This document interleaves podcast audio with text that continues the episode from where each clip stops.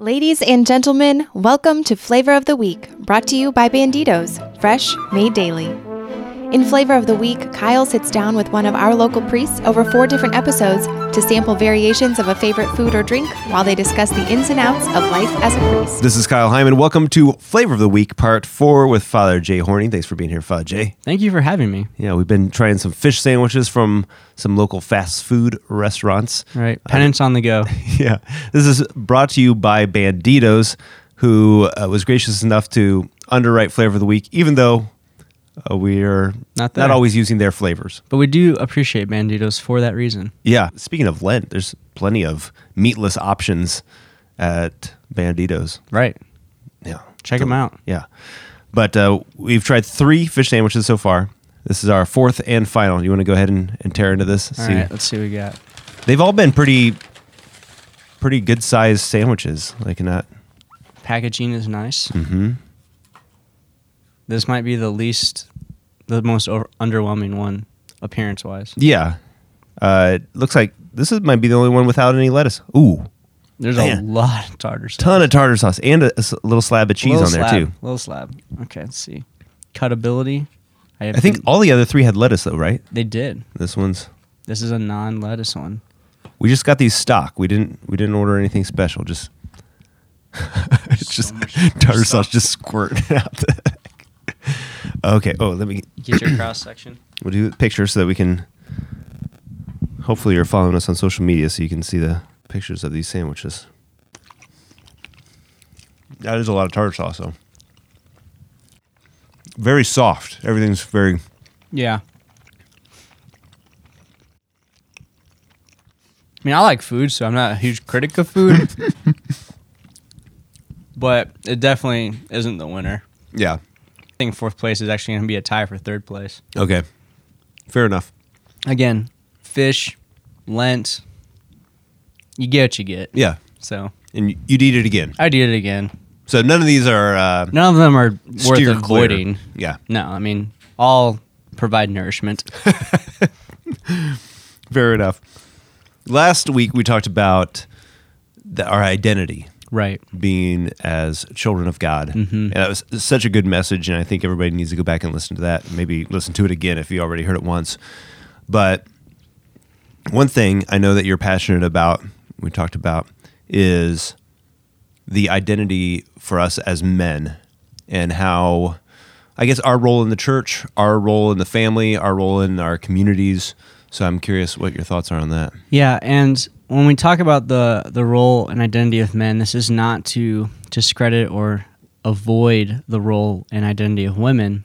It's just that I think women are doing a really great job of being involved in the church, mm-hmm. and I think men need to kind of get kicked in the butt a little bit to step up their game. Yeah. And just one example of that is like here at St. Vincent's, that came out of the Christ Renews Parish weekend. There's a really phenomenal group of men uh, that started Rekindle the Fire. Right. And that's, it's huge. I mean, Yeah. they just had their last big men's conference up in South Bend. They, they filled the venue. Yeah. But from that, then there's even a, another smaller group that stemmed out of that, our Holy League. It's men that meet together Thursday evenings once a month to do adoration, have confession, and just to pray together. And it's good.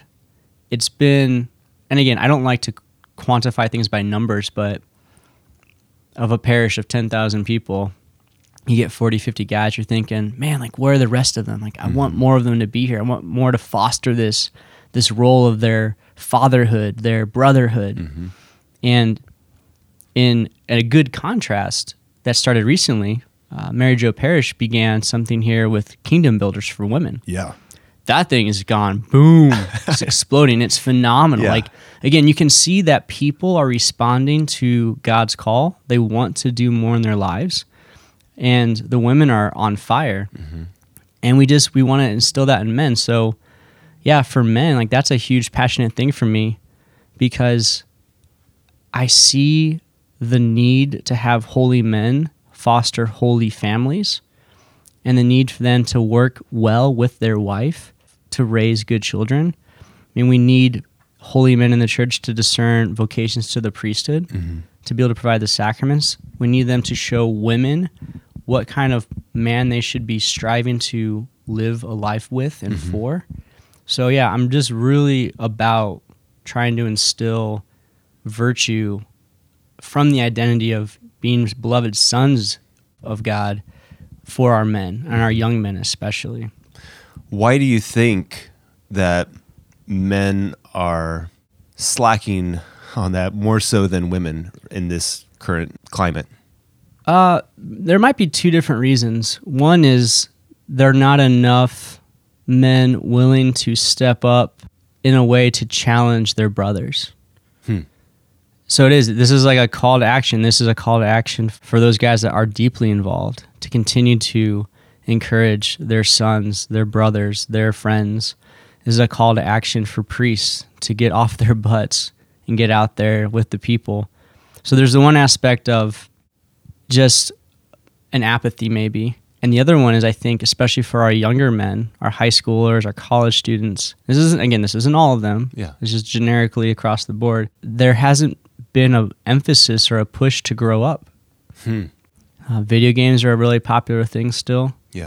And video games aren't evil, mm-hmm. but they aren't also the best if they prevent us from engaging in social interaction. Yeah. Now, some would argue, well, I have all these gamer friends. I'm like, okay, well, what do you know about them? Yeah. What conversations are you having that are striving you to grow in a virtue of courage or a virtue mm-hmm. of magnanimity, of outpouring of goodness? How are you learning humility Yeah. in those processes? So, yeah, there's the one sense of just kind of guys just aren't being encouraged enough by their guys, in a sense that guys aren't growing up. Mm-hmm. So those are those are two big issues I kind of see that I I've pondered with and prayed about, and I'm constantly thinking of how can I be an instrument of that change. Yeah. being a being a young priest and wanting to instill manliness in others. Like I'm not the biggest guy. I'm not the most muscular guy. I'm not probably the most like manly person around, but what I desire to do is encourage this idea that men are needed. Men, we need you so badly to be leaders, to be good followers. And the church needs you more than ever. I give different talks to the Holy League on Thursday nights. Uh-huh. And I, I've also been really privileged during the fall football season to give masses for the football team at Bishop Dwenger. Uh-huh. And in the midst of all the crisis that was going on in the church, I was getting really upset, not discouraged, but just upset about, yeah, the the depravity of what holy men were supposed to be doing and Right. what they lacked in doing. Mm-hmm. And I got up from one of the masses to the football players, and I just yelled into the microphone, "Look at me!" And they all freaked out and they stared like, "What's he gonna do?" Yeah. And I just said, "Look at me!" And I got their attention. Yeah. right. And I just kind of went on this tyrant of the church does not need laxadative, lazy, self indulgent, selfish men. The church needs zealous, courageous, bold, affirming men. It needs men who will sacrifice for the good of others. It needs men who will step up when the pressure is on. And then I sat down. Yeah. And I was like, just, I was like, just ponder that. this is the homily? That was the homily. Okay. It was about a 30 second homily. It was just Yeah. like, deal with that. Now go play a football game. Yeah. But it, it just got me so fired up. We're seeing so many different responses uh, in the church and in the need. And as a whole, the church needs to be made holy again. And it's going to start with the men and women and the laity. It's going to start with those priests and the religious sisters being bold in their actions, but especially for men to say that to, to like take on that role of chivalry again, right? To mm. bring back the idea of the knights of the old age, to bring back the idea of what it means to be a gentleman, mm-hmm. right? And for our young men, we need that more than ever. We need them to be not above reproach, but we need them to be the example of virtue. You said I'm not necessarily the most manly. Yeah. I, and that's the problem, right? Because that's an idea of like, what's my identity? Like, I'm actually pretty manly, probably. So, well, how would you define manliness? Right. So I think the way the world would define manliness, and uh-huh. that's what we have to battle is Yeah. it's those guys that are ripped with muscles, six feet tall, that can get any girl they want, blah blah blah blah mm-hmm. blah. Well, okay, that's not true. Yeah. That's the, the the lies we have to face. That's the lie I have to face. That manliness is the willingness to sacrifice, to put someone else's wants and needs above your own. The desire to want to see someone else flourish and grow, even if it doesn't mean you get any uh, credit for it. Yeah. It means being able to put someone else's wants, desires, needs above your own. To not squash, hide, or push away innate desires of love and intimacy, but to put them in proper order. Mm.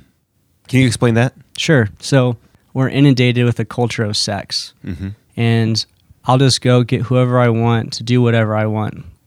Well, that's just super selfish and innately wrong Yeah. because we are designed for love, mm-hmm. we're designed for intimacy, we're designed to be with other people, but intimacy doesn't equate to sex. Mm-hmm. Intimacy equates to building healthy, deep relationships. And men, I think, are challenged with the idea of opening up to others, to each other, to let in that sense of emotion. Now, Christ Renews His Parish, I think, is a great antidote to that. I think that allows men to really process through information. The St. Augustine Men's Group is a huge help to that for men who battle and struggle with pornography and masturbation Yeah. to recognize the need for accountability and brotherhood. Mm-hmm. So there are things that are out there for sure. The Holy League here at St. Vincent's is another opportunity of men to gather in community, mm-hmm. rekindle the fire, all good things. Yeah. But this lie from the world that intimacy equates to sex has to be dismantled. Hmm. And bringing back John Paul II's theology of the body, the beauty of the body, the need for the distinct roles of men and women, Right. that men have a responsibility to care for the dignity of women, as do women have the responsibility to care for the dignity of men, to build each other up in that capacity. That's what we need to go back to. And yeah, it's just something that really fires me up. Yeah. And it, it stems from the identity, it stems from the desire of youth ministry, it stems from my recognition and call to the priesthood and what I'm meant to be as far as being in the persona Christi, in the person of Christ, that Christ as a man demonstrated to us the fullness of manhood. So hopefully that is helpful to Yeah. someone. Sadly, this is coming to an end here, but I think that was a great thing to end on and a, and a challenge to all of us as men. And really, like you said, like this isn't just for men, like for women to expect this out of men, to Right. demand it. Even. For for mothers to teach this to their sons, Yep. fathers to demonstrate that through their relationship with their wives. yeah, Yeah. It's a, it's an all encompassing we need everyone to be involved. yeah. All right. Well, this has been great. Thank you so much, Father Jay, for joining us for these four parts of flavor of the week and our, our four fish sandwiches Oh, this as is well. awesome. Uh, Do you need to give this a second try here, or are we sticking with uh, number three? I'm the sticking big winner. Yeah, number three is the big winner. Should we do the big reveal? We can. I believe number three was uh, Arb- Shockingly, it was Arby's. Arby's. Yeah. Not necessarily known for their fish, but made a good. it's that It zing. was the it was the sauce. It was the sauce. Yeah, I agree. I agree. It's delicious. All right. Well, thank you so much, Father Jay, and thank you to Bandidos for underwriting our flavor of the week. Thank you.